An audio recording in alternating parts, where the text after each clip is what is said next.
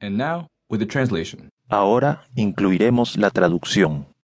Aló, abuelita, soy yo, Fernanda. Hello, Grandma, it's me, Fernanda. Ay, Fernandita, ¿cómo estás, mi niña? Hey, Fernandita, how's my little girl? Muy bien, abue, ¿y tú? Very well, Granny, and you? Ay, mijita, estoy bien, gracias a Dios. Oh, honey, I'm fine, thank God. Abue, ¿me puedes decir los ingredientes de tu famosa receta de chiles rellenos? Quiero cocinar para mi novio.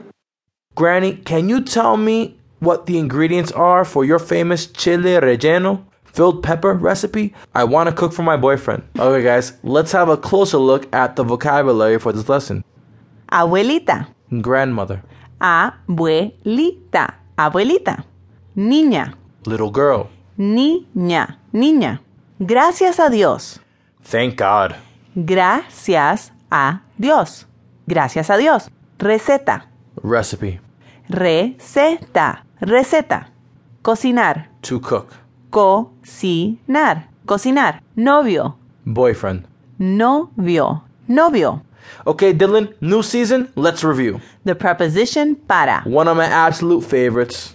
So, what are prepositions again? Now, prepositions are invariable words that introduce nouns, noun phrases, or subordinate clauses, making them depend on a verb that is previously given. Right, in Spanish, there are many prepositions and even more prepositional phrases.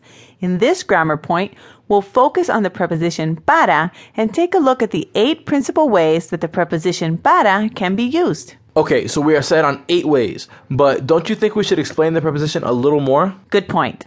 Para is one of the most useful and common prepositions in Spanish. Oh, most definitely. I know I've said it before, but I still get it wrong sometimes. Well, most people try to translate para as for, Right, like just like por. and they aren't interchangeable really. Not at all, no, they aren't. So I think the best way to learn para is not thinking of it as a translation of for, but learning its functions. Eight, right? Right. Utility, utilidad. ¿Para qué tanto esfuerzo? What's all this effort for? Motive, motivo. Lo dijo para molestarte. She said it to annoy me. Destination, destinatario. Es para mamá.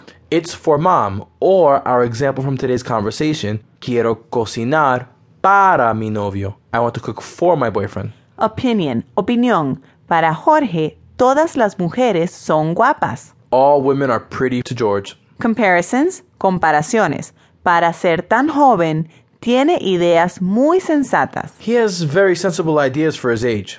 Time, tiempo. Estará listo para las 5. It'll be ready by five. Imminence, inminencia. Está para salir. He's about to leave. Direction.